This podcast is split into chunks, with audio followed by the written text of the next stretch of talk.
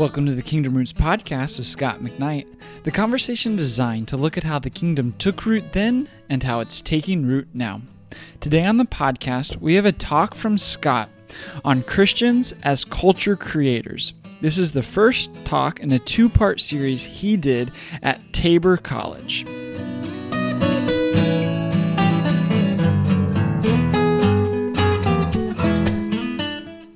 Thank you very much for this kind invitation to be at Tabor.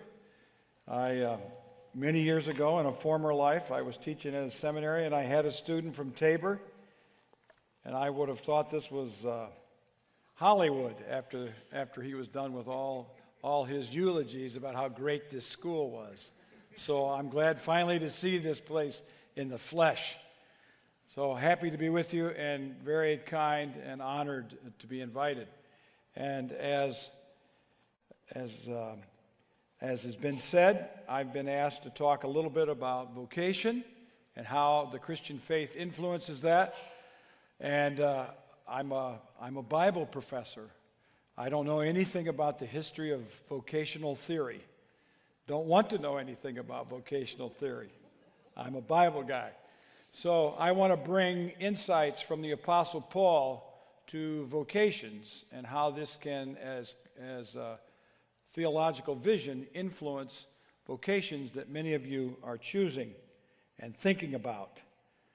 And uh, I taught college students this on a regular basis when we talked about choosing vocations. And I had a powerful influence when I was about the age of college student. I was a college student. Uh, yeah, it was it was my after my sophomore year. I was in Europe, and I heard John Stott was asked, um, how do you choose a, a vocation?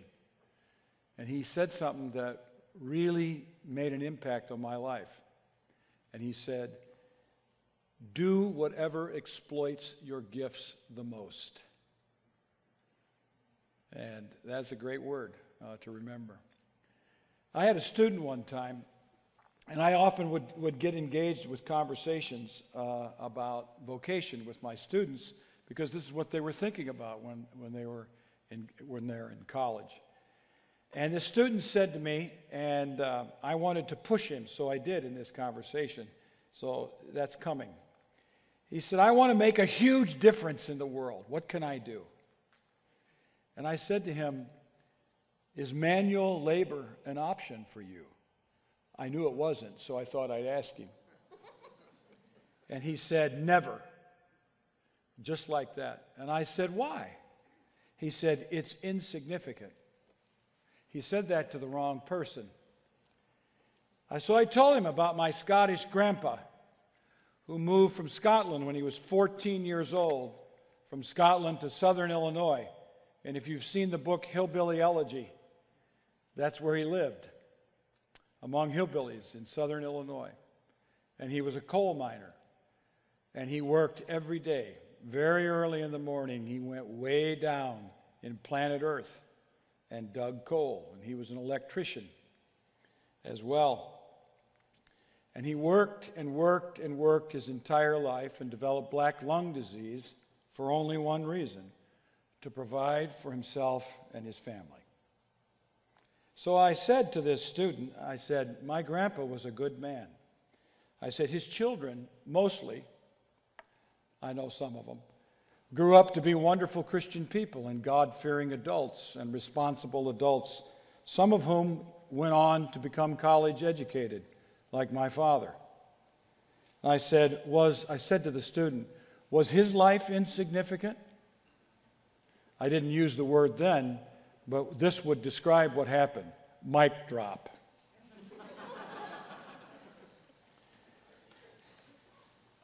And I say that because uh, I want to I want to I want to push the students in the room tonight to realize your situation.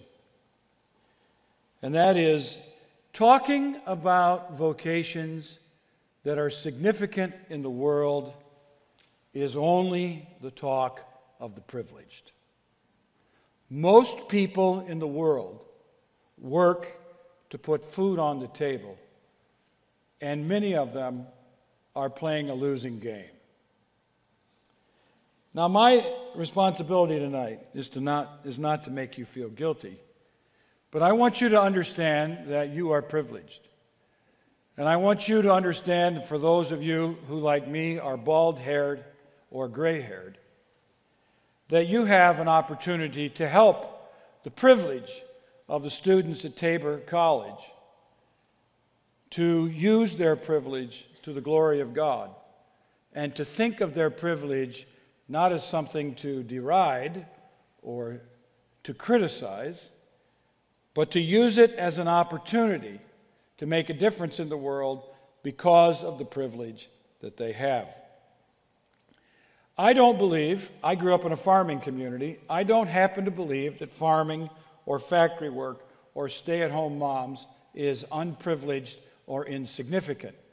I consider these uh, vocations in life to be opportunities for people to do what God has called them to do and to make a difference in their own way. But I would like you to consider your privilege as an opportunity to make a difference and to use your Christian education to influence our world through the church into the world uh, in a Christian way. Now, I've been asked to talk a little bit about my vocation. I'm a, I'm a Bible professor. I teach the New Testament. It's really hard. I've been doing this my whole life, and I love every day when I get up. Now, I have to admit, I have a better schedule than a lot of professors, uh, but and that's why I get to write and get to travel and speak. But I love what I do. But I know many people in my profession who I would say um, their allegiance is to the academy, not to the church, that their They're concerned with their reputation, not the glory of God, that they are intoxicated with their brilliance, and some of them are, and not with the mind of Christ. It is very possible to be Christian scholars and to be not very Christian in character. So I, I check myself, and as I look at what I want to talk to, uh, to you tonight about is I'm talking to myself as well, because I believe all these things make a difference when I'm teaching seminary students about the New Testament. That's not an advertisement, but, but if you take it as such, I would be more than happy. About fifteen years ago, I looked myself in the mirror, and I saw myself in some of these professors who were more committed to the academy than the church, and more in, uh, committed to their own mind than the mind of Christ, that I was committed to being a historian and an exegete and a theologian, but I didn't know how Christian that occupation was. And so I, I made a major change in my life, and I made the change that I was going to write a book for the church, and I was going to see what that was like. And I wrote a book, it's called The Jesus Creed, and it was about learning to love God and to love others, because I call this the Jesus Creed. In Hebrew, it's the Shema. And I tried to call my book the Shema of Jesus, and my publisher wouldn't let me put a Hebrew word on the cover because nobody would know what it meant. So, and plus they'd pronounce it Shema, and that would be even worse. So, Jesus has a scribe come to him and Um, says, what is the greatest commandment of all? Sort of a Snow White type fashion question. What is the fairest of them all? And Jesus looks the scribe in the eye and he says, Shema Israel, Adonai Eloheinu, Adonai Echad. Hear, O Israel, the Lord our God, the Lord is one, Echad. And you should at least learn that Hebrew word, because it's, it's guttural enough to make it sound like you know what you're talking about. And he said, love the Lord your God with all your heart, with all your soul, and in Mark he adds, and all your mind, and all your strength. And the second is this, and the scribe, I'm making this up, but I think it happened. The scribe says, I didn't ask you for two, I asked you for one. Jesus said, don't interrupt me, I'm on a roll. And he said, the second is this, love your neighbor as yourself. And Jesus then finishes this off, and there's two versions of how it finishes off. You can ask Professor Gray to solve the problem of redaction of which one is preliminary or prior. And here it is. Matthew says, from these two commandments, all the commandments hang. six hundred eleven hanging from the two of loving God and loving others. So they're all expressions for Matthew of either loving God and loving others. And Mark says there is no commandment greater than these. And I noticed, I noticed how frequently when you perceive this as the center of Jesus' moral vision, and it's central to the Apostle Paul, it's central to John, who's obsessed with the word love, it comes up in Peter, and it comes up in James. So this early commitment to love God, love your neighbor as yourself becomes central to early Christianity, and I began to watch it in Jesus. So what, as a result of studying this, I decided in the morning, when I get up, when I put my feet on the ground, I would say the Jesus Creed, Hear, O Israel, et cetera. And I decided I would say it in Hebrew because it makes me feel superior, which is not exactly the best of motives. It's not an Anabaptist Mennonite motive to, all right? So it's Anglican, and I can be snooty about that at times. And then I decided that I would say it when I came to bed and took my feet off the ground. Then I made another commitment that I would say it every time it came to mind throughout the day. And I would find myself saying the Jesus Creed sometimes forty or fifty times a day. And it really bothered me. And it bothered me because I started to become more sensitive to my students. They'd come into me and say, um, can I have an extension for my paper? And my inclination was to say, was that paper not in the syllabus on the first day? And instead I asked, why would you like to have an extension?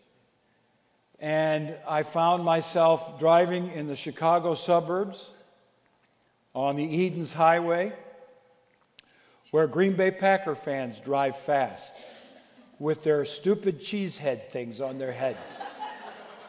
And I found myself trying to bless them. Now, I only said trying to bless them. I never quite could get there. But that's better than what I would have said before that. I'm just joking. Kind of. But what I'm saying is it, be, it became intensely personal to me because I was repeating the Jesus Creed. And I found myself drawn into becoming a person more capable of responding in each engagement that I had with people to respond in love in this situation. And it was not easy. It was hard. It was challenging. And I found that the Jesus Creed haunted my moral life. And I would encourage you to try this for a month. And don't write me any imprecatory prayers. Uh, but I would, I would encourage you in the morning, say the Jesus Creed, Hear, O Israel. And at night, say it again. And whenever else it comes to mind. And I think you will find yourself responding to people differently over time. And that's why in Deuteronomy six, they were taught to say this in the morning and in the evening. And they were taught to say it when they left the house and when they entered the house. And when they were on the way with their children, they were to teach their children the Jesus Creed or the Shema. And so that I'm a Bible professor tonight, and I'm saying this because this influenced my life, and I don't think you would have ever invited me had I not been involved in that project. I would still be writing academic books that nobody reads. But people review whether they read them or not.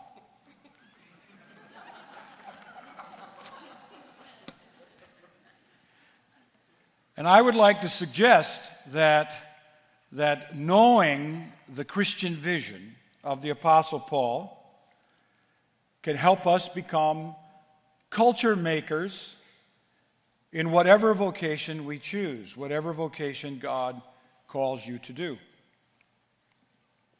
Paul's term for a leader, the Apostle Paul's term, is prostomenoi, and he talks about leaders in the church.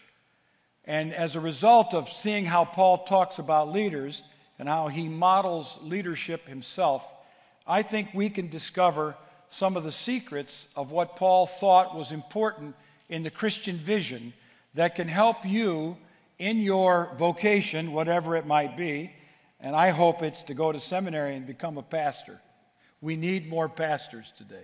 Not fewer, more. We need more people committed to the significance and centrality of the church in our local community. But if, you, if you're not called to that, whatever you're called to, I believe that as a leader that you can influence your world uh, and your job and the people in your circle in a Christian direction. What, what, what does it look like? What are the characteristics of a Christian influence, a Christ-like culture being formed around you? And I want to look at a few of these ideas tonight. The first one that I'd like to look at is that a Christ-like culture surrounding Christian influence, emanating from Christian influence, is first of all people-oriented. People-oriented. The Apostle Paul uh, in Second Corinthians uh, writes in a way that sounds mighty vulnerable, because I believe the Apostle Paul loved people. I don't know that he said the Jesus Creed every day, but some days I'm really sure he did. And it's only because I want my theory confirmed that I'm really sure he did. But I do believe that Paul prayed reciting prayers, that he was shaped by the Shema as a young boy, and that as he grew up, he was influenced by the teachings of Jesus. But I'd like to read two passages in Second Corinthians that emphasize the people-centeredness of Paul's life, the people-centeredness of his vocation. And uh, this, this is the point that, uh, that I'd like you to consider, that whatever vocation you get, it is easy to turn a vocation into a profession. It is easy to turn it into metrics that can be measured of success. And when that happens, it becomes less people-oriented and more results-oriented and produce-oriented. The Apostle Paul, talking about his ministry, never talked about how big his churches were. We have to figure this out, so we guess. But in Second Corinthians chapter two, Paul says this: "When I went to Troas," which is a nice city on the western tip of modern-day Turkey, "to preach the gospel of King Jesus, and found that the Lord had opened a door for me." You know, the desire of an evangelist is to find an open door. He had an opportunity to be successful in what God had called him to do. He said, "I had no peace of mind because I did not find my brother Titus there. So I said goodbye to them and went on to Macedonia." Just imagine this. He had an opportunity of evangelistic success in Troas, and he abandons the location because of his personal relationship with Titus and the Christians in Corinth. In chapter seven, verse two, we read the end of this. There's a big section in Second Corinthians that is like an interlude, and it finishes off in chapter seven. Here's what Paul said: "Make room for us in your hearts. We have wronged no one. We have corrupted no one. Said, we have exploited no one. I do not say this to condemn you. I have said before that you have such a place in our hearts that we would that we would live or die with you. I have spoken to you with great frankness. I take great pride in you. I am greatly encouraged. In all our troubles, my joy knows no bounds." Now Paul picks up the narrative of being depressed. "For when we came into Macedonia, we had no rest, but we were harassed at every turn. Conflicts on the outside, fears within. But God, who comforts the downcast, comforted us by the coming of Titus, and not only by his coming, but also by the comfort you had given him. He told us about your longing for me, your deep sorrow, your ardent concern for me, so that my joy was greater than ever." Now this is the Apostle Paul, vulnerable, so vulnerable that he says he can't even continue in ministry because of his love of the Corinthians was so intense that he could not minister until he found out how they had responded to Titus when he got there. That is a person who cares about people. And one of the great signs of caring about people is knowing people's names. I had a student who uh, was taking an introduction course that I was teaching on introduction to the Bible. And at the time I was teaching this introduction to the whole Bible, the first day was a quiz, because I wanted to find out what students knew about the Bible, which was not very much. And it wasn't at that time for me all that unimportant not to remind them of how much, how little they did know. So their opinions needed some grounding in Scripture. Well, I gave this quiz. The first question, of course, is the obvious one. Who are the first two people mentioned in the Bible? And then I went through some simple questions. Abraham, you know, Moses. Who gave the Ten Commandments? And uh, after about fifteen minutes, a young woman who was sitting in the back came up to me and she said, "I think I should drop this class." I said, "Why is that?" She said, "I can't answer any of the questions." And I very insensitively said, "Not even the first one?" And she said, "Not even the first one." I said, "I'll tell you what." I said, "What's your name?" And she said, "My name's Andrea." I said, "Andrea, here's the deal I'm going to make with you. You can leave now, but I want you to come to class. And every time when I'm talking, if you don't understand it, I want you just to rub your nose. And then I'm going to back up and I'm going to clarify what I think you're asking. You just keep rubbing your nose if I'm not talking about it." So the next class, there was a lot of this. And after a couple of weeks, there was not so much of this. And we go through the whole Bible in one semester, which is not possible, but we did it. So about the time we turned to Jesus, I started to see in her countenance a transformation. And I was thinking, this is pretty cool. Now, this is all that happened in my relationship with her. She didn't really want to be in the class all that much, but something was going on. She would come in the room, and I would say to her, "Hi, Andrea." And she would not look me in the eye, but she'd go, "Hi, Professor." And then she'd go sit in the back of the, of the room. Well, about, as I said, about the middle of the class, I started seeing a change in her countenance, and it started to look like things were making sense. At the end of the semester, she wrote me a long letter in which she told me that when her father was a young boy, he had been abused by a priest in, in, uh, in Chicago.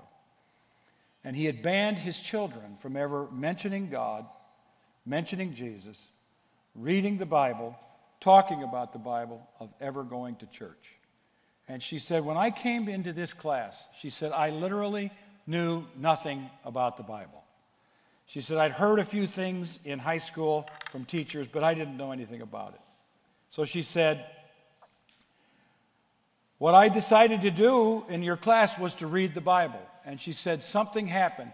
And she used this expression, as I read the Bible, my heart felt warmed. And I said, if you just use strangely, you could be John Wesley. But then she told me that she had become a Christian and that she loved Jesus, and she was sneaking out on Sunday mornings before her father got up, and she would go to church. And she took a class of mine on Jesus of Nazareth, and she flourished. And she graduated four years later as a nursing student with a very good degree, and she hugged me in graduation and announced to me that she was a Christian and couldn't wait to get on with being a Christian nurse in the world. People. All I did, I think this is all that mattered, is I learned her name.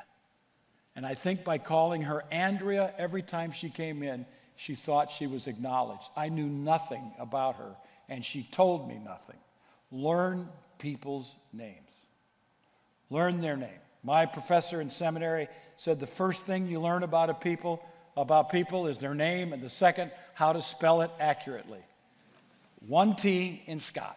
Thank you very much. All right?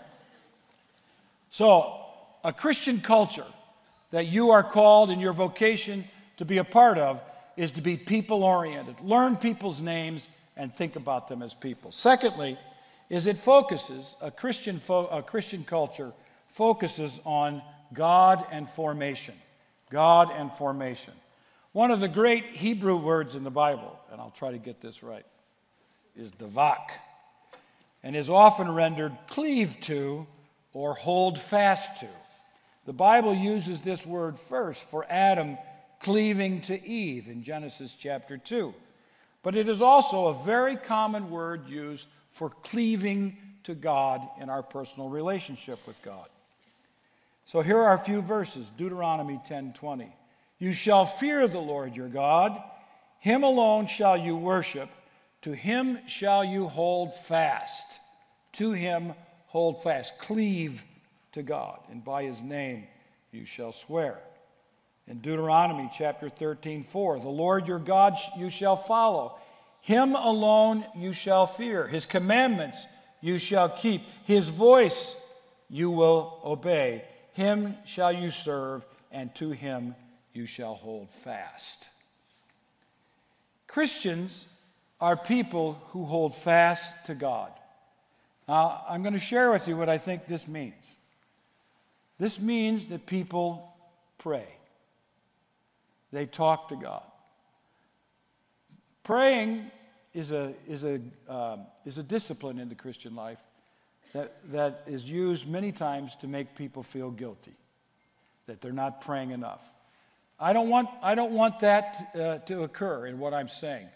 I believe that our ruminations and our desires can be turned from simple ruminations and desires toward God as prayers. And when we do this over time, we begin to realize that we can be praying all day long in our thought life. And we can utter sentence prayers. And we need to cleave to God. To cleave to God not only means to pray, it means to listen to God. And if I listen to Eugene Peterson well, we listen to God in Scripture first, and it gives us the words to pray. And it gives us the proper responses. As we listen to God speak, we become people who speak back. We are to be people who are devoted to God. And this devotion idea is that we have a personal relationship of God enveloped in constant communication with God. And I would encourage you, in whatever vocation you attend to, whatever God calls you to do, to allow your life to be shaped by devotion to God. Davak. Clinging to, cleaving to, holding fast in your relationship with God. Christians, I believe, should be formed over time because of their relationship to God. And to be a formed Christian doesn't mean you read the Bible twenty minutes a day and pray ten minutes a day so you can knock off your thirty minutes of devotion per day. A devoted person, someone who is devoted to God, characterized by davak, are people who are loving, people who are holy, people who are just, people who pursue peace, and people who are wise.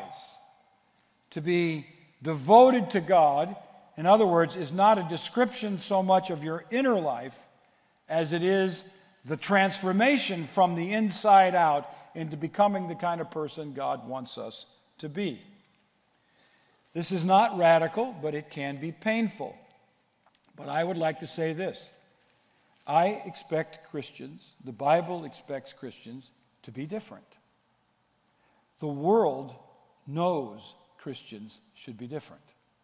Different in the sense that they live according to the teachings of Jesus. Nothing is more detrimental to our witness as Christians than Christians who don't look at all like Jesus. And the world is looking at you and me, and in your workplace, people are going to see if you respond to people as a Christian. A third characteristic is that a Christian culture that we get to influence, as in whatever vocation we have, embodies care, embodies care. Not long ago, I read a novel by George Bernanos, and it was called The Diary of a Country Priest. And it was so well written that I got irritated in the book because I didn't think it was well written. And then I realized he was trying to get me irritated. And here's what happened. He describes a country priest who, he doesn't tell you this, but you realize as the narrative goes on, is dying of cancer. And it's bad. But he continues with his rounds of visiting people in his parish. And you get really irritated with the people of how they complain and their petty concerns.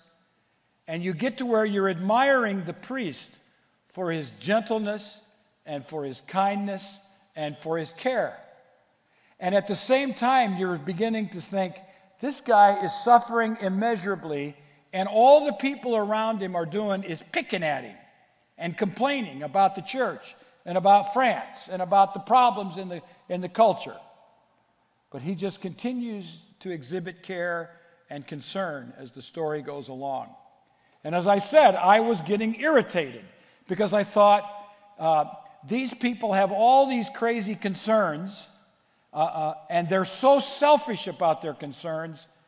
And this guy just keeps on suffering on their behalf until he dies. And then as I got toward the end of the book, I thought, that was just like Christ. Just like Christ. He suffered for the good of other people. And I was irritated because they didn't appreciate his pastoral care. And as the story went on, I was the one humiliated by the glory of the narrative, as it brought me closer to Christ, as I saw that pastoral care can lead to healing of people, but it can go through the path of suffering. The one thing Christians ought to be known for is caring for others. Now, I have to say this. I grew up Baptist, and I'm now an Anglican, but there is no group in the United States more known for caring than Mennonites. And I commend you for a history and a culture that when something happens in the world, the Mennonites are ready to go. This is something to be applauded and to be commended as characteristic of Mennonite culture. At least I think it is. Am I accurate here? You were probably the first group in Houston, and you'll be the first group also to go to Florida. You'll be the groups that always respond to people in need, and I commend you. It is a Christian characteristic of Mennonites to care for people in suffering. Keep it up. You are a witness to the world. The Amish, the Mennonites, can I bring you all together now? The Mennonite brethren, I know there's about eleven different kinds of Mennonites. You're all alike to me, so I don't care about those differences. Christians should create a culture of care. In whatever job, you get to witness to the glory of the gospel by how you care. Fourth, a Christ-like culture for a Christian, in whatever vocation they have, keeps its eyes on Christ. I study conversions, and I write about conversions and conversion theories and conversion patterns, which led me, because here was a, a major theory of conversion theorists, every conversion is simultaneously an apostasy. So if you convert to Christ, you are apostatizing from the world or something else. So I had a harebrained idea one time. Sitting on my back porch, I may or may not have been smoking a cigar. You'll have to guess. And I had this idea that if all conversions are an apostasy, all apostasies are conversions. So I began to study stories of apostasy. It was a very depressing summer, just reading about all these people who had left the faith. And there was one thing that came to me with such force, it was um, It was life-transforming in, in an intellectual sense. Person after person after person who abandoned Christ and the Christian faith talked about evolution. They talked about problems in the Bible. They talked about hell. They talked about churches. They talked about Christians. They talked about Christian leaders. But this is what bothered me the most, is nobody said they missed Jesus. So I began to pay attention far more intensively to the way we talk about what we believe. Listen to this, something I read this week on the internet. I read a blog post by a young man who for sure thought he was being risky. He wasn't, but he, he just thought he was. So it became cute at points. He announced that preaching the Bible was not enough for preachers. Announcing that we are preaching the Bible, he said, every week, saying, we focus on the Bible in this church, is not enough. He said, we have to preach the central event of the Bible, the crucifixion. I was with him until he said event. I wanted to write in his comments, you know, you can drop those comments, mic drop type comments. And I wanted to say, no, we don't preach events, we preach Jesus. We talk about a person. And this is one of the biggest problems about the gospel. It becomes propositional transactions rather than reading about Jesus and talking about Jesus. Here's my illustration of this. Many of you have read the Chronicles of Narnia, or at least The Lion, the Witch, and the Wardrobe. At least you've seen the movie, all right? Which is pathetic compared to C S. Lewis's prose, all right? Amen. Amen. At least I have one person in my corner, and he was a former student, so that's not counting very much. So, when you read the Chronicles, when you read The Lion, the Witch, and the Wardrobe, what happens, especially to children, when they read that first book? Here's what happens. They fall in love with Aslan. You know, they don't get obsessed with how the stone table cracking brought forgiveness to their sins. They know that the lion is roaming the land again, and they get to climb up on the back of the lion and put their face in its mane. They love the lion. That's what evangelism is in our world. We can talk to people about Jesus. My friend Dan Kimball wrote a book. They like Jesus, but not the church. Think about that. If they like Jesus, give them Jesus. That's not bad, you know. Forget the church for now. Talk about Jesus. He'll get them in the church. And here's something else I learned. There's a test that the Welsh, a Welsh... two Welsh scholars gave, called, I think it's called the Im- Image of Jesus or something like that.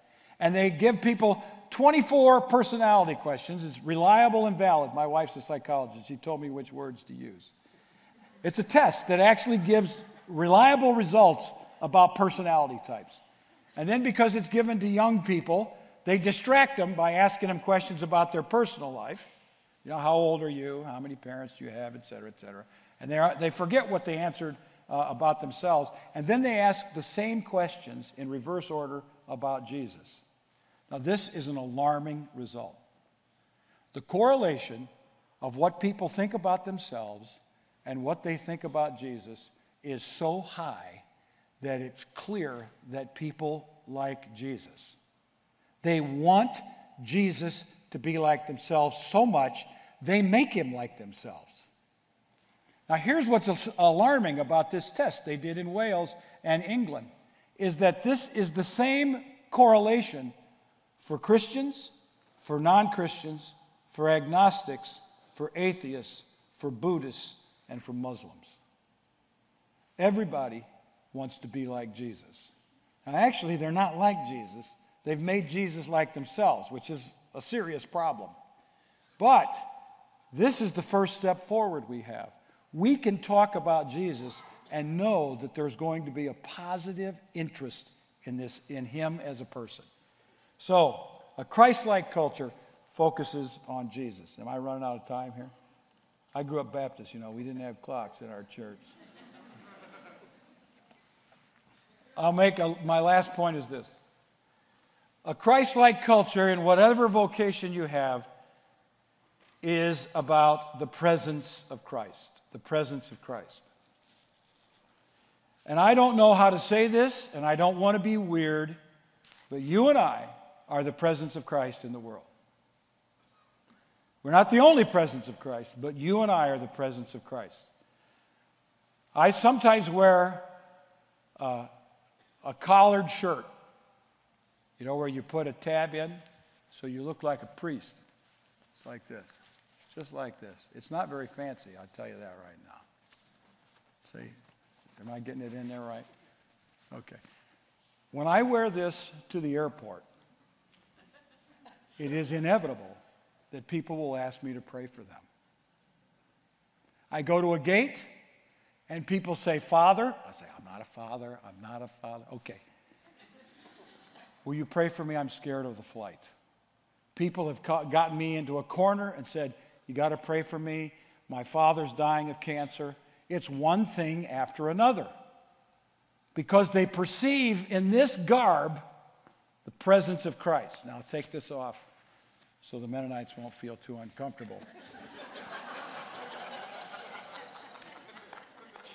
Now, my favorite story of this, you're not going to believe this story, of the embodied presence that you and I are, comes from Alec Guinness, known to most of us as Obi-Wan Kenobi in the mega hit, is it Star Wars or Lord of the Rings? Whichever, it doesn't matter. I haven't seen either one of them, so it doesn't matter to me.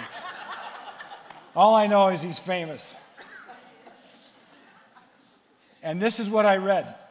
While acting the role of a priest in Father Brown in Burgundy, France, Obi-Wan Kenobi, or Alec Guinness, tells a story of a late evening shoot that attracted a fair number of local folk, including children. And he wrote, a room had been put at my disposal in the little station hotel three kilometers away. By the time dusk fell, I was bored and dressed in my priestly black. He was, he was dressed up as Father Brown.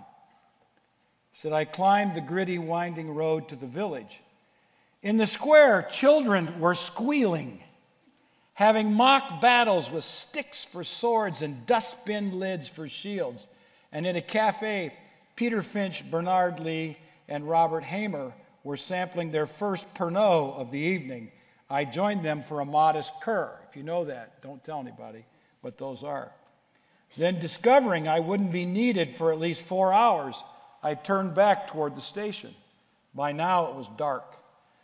I hadn't gone far when I heard scampering footsteps and a piping voice calling, Mon père, my father. My hand was seized by a boy of seven or eight who clutched my hand tightly, swung it, and kept up a non-stop prattle. He was full of excitement, hops, skips, and jumps, but never let go of me. I didn't dare speak in case my excruciating French would scare him. Although I was a total stranger, he obviously took me for a priest, and so to be trusted. Suddenly, with a bonsoir, mon père, good night, my father, a hurried sideways sort of bow, he disappeared through a hole in a hedge. He had had a happy, reassuring walk home, and I was left with a calm sense of elation. Continued Continuing on my walk, I reflected that a church that could inspire such confidence in a child, making its priests, even when totally unknown, so easily approachable, could not be as scheming and creepy as so often made out. Guinness said, I began to shake off my long-taught, long-absorbed prejudices against the church. And he returned to a faithful Christian life in the church in England. Now, not many people have a story like that, but that embodies what I'm talking about with presence. You and I are called to be the presence of Christ. And at some point, people are going to approach you because they've watched you and say, I'd like to tell you something. And they're going to trust you for the grace of God. And you'll have the opportunity.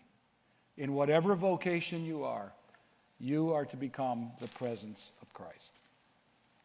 So I commend to you tonight, in whatever vocation you choose, these five virtues in the Christian life. And it doesn't matter, because God has called you to be a Christian that transcends your vocation and turns your vocation to the glory of God. Thank you.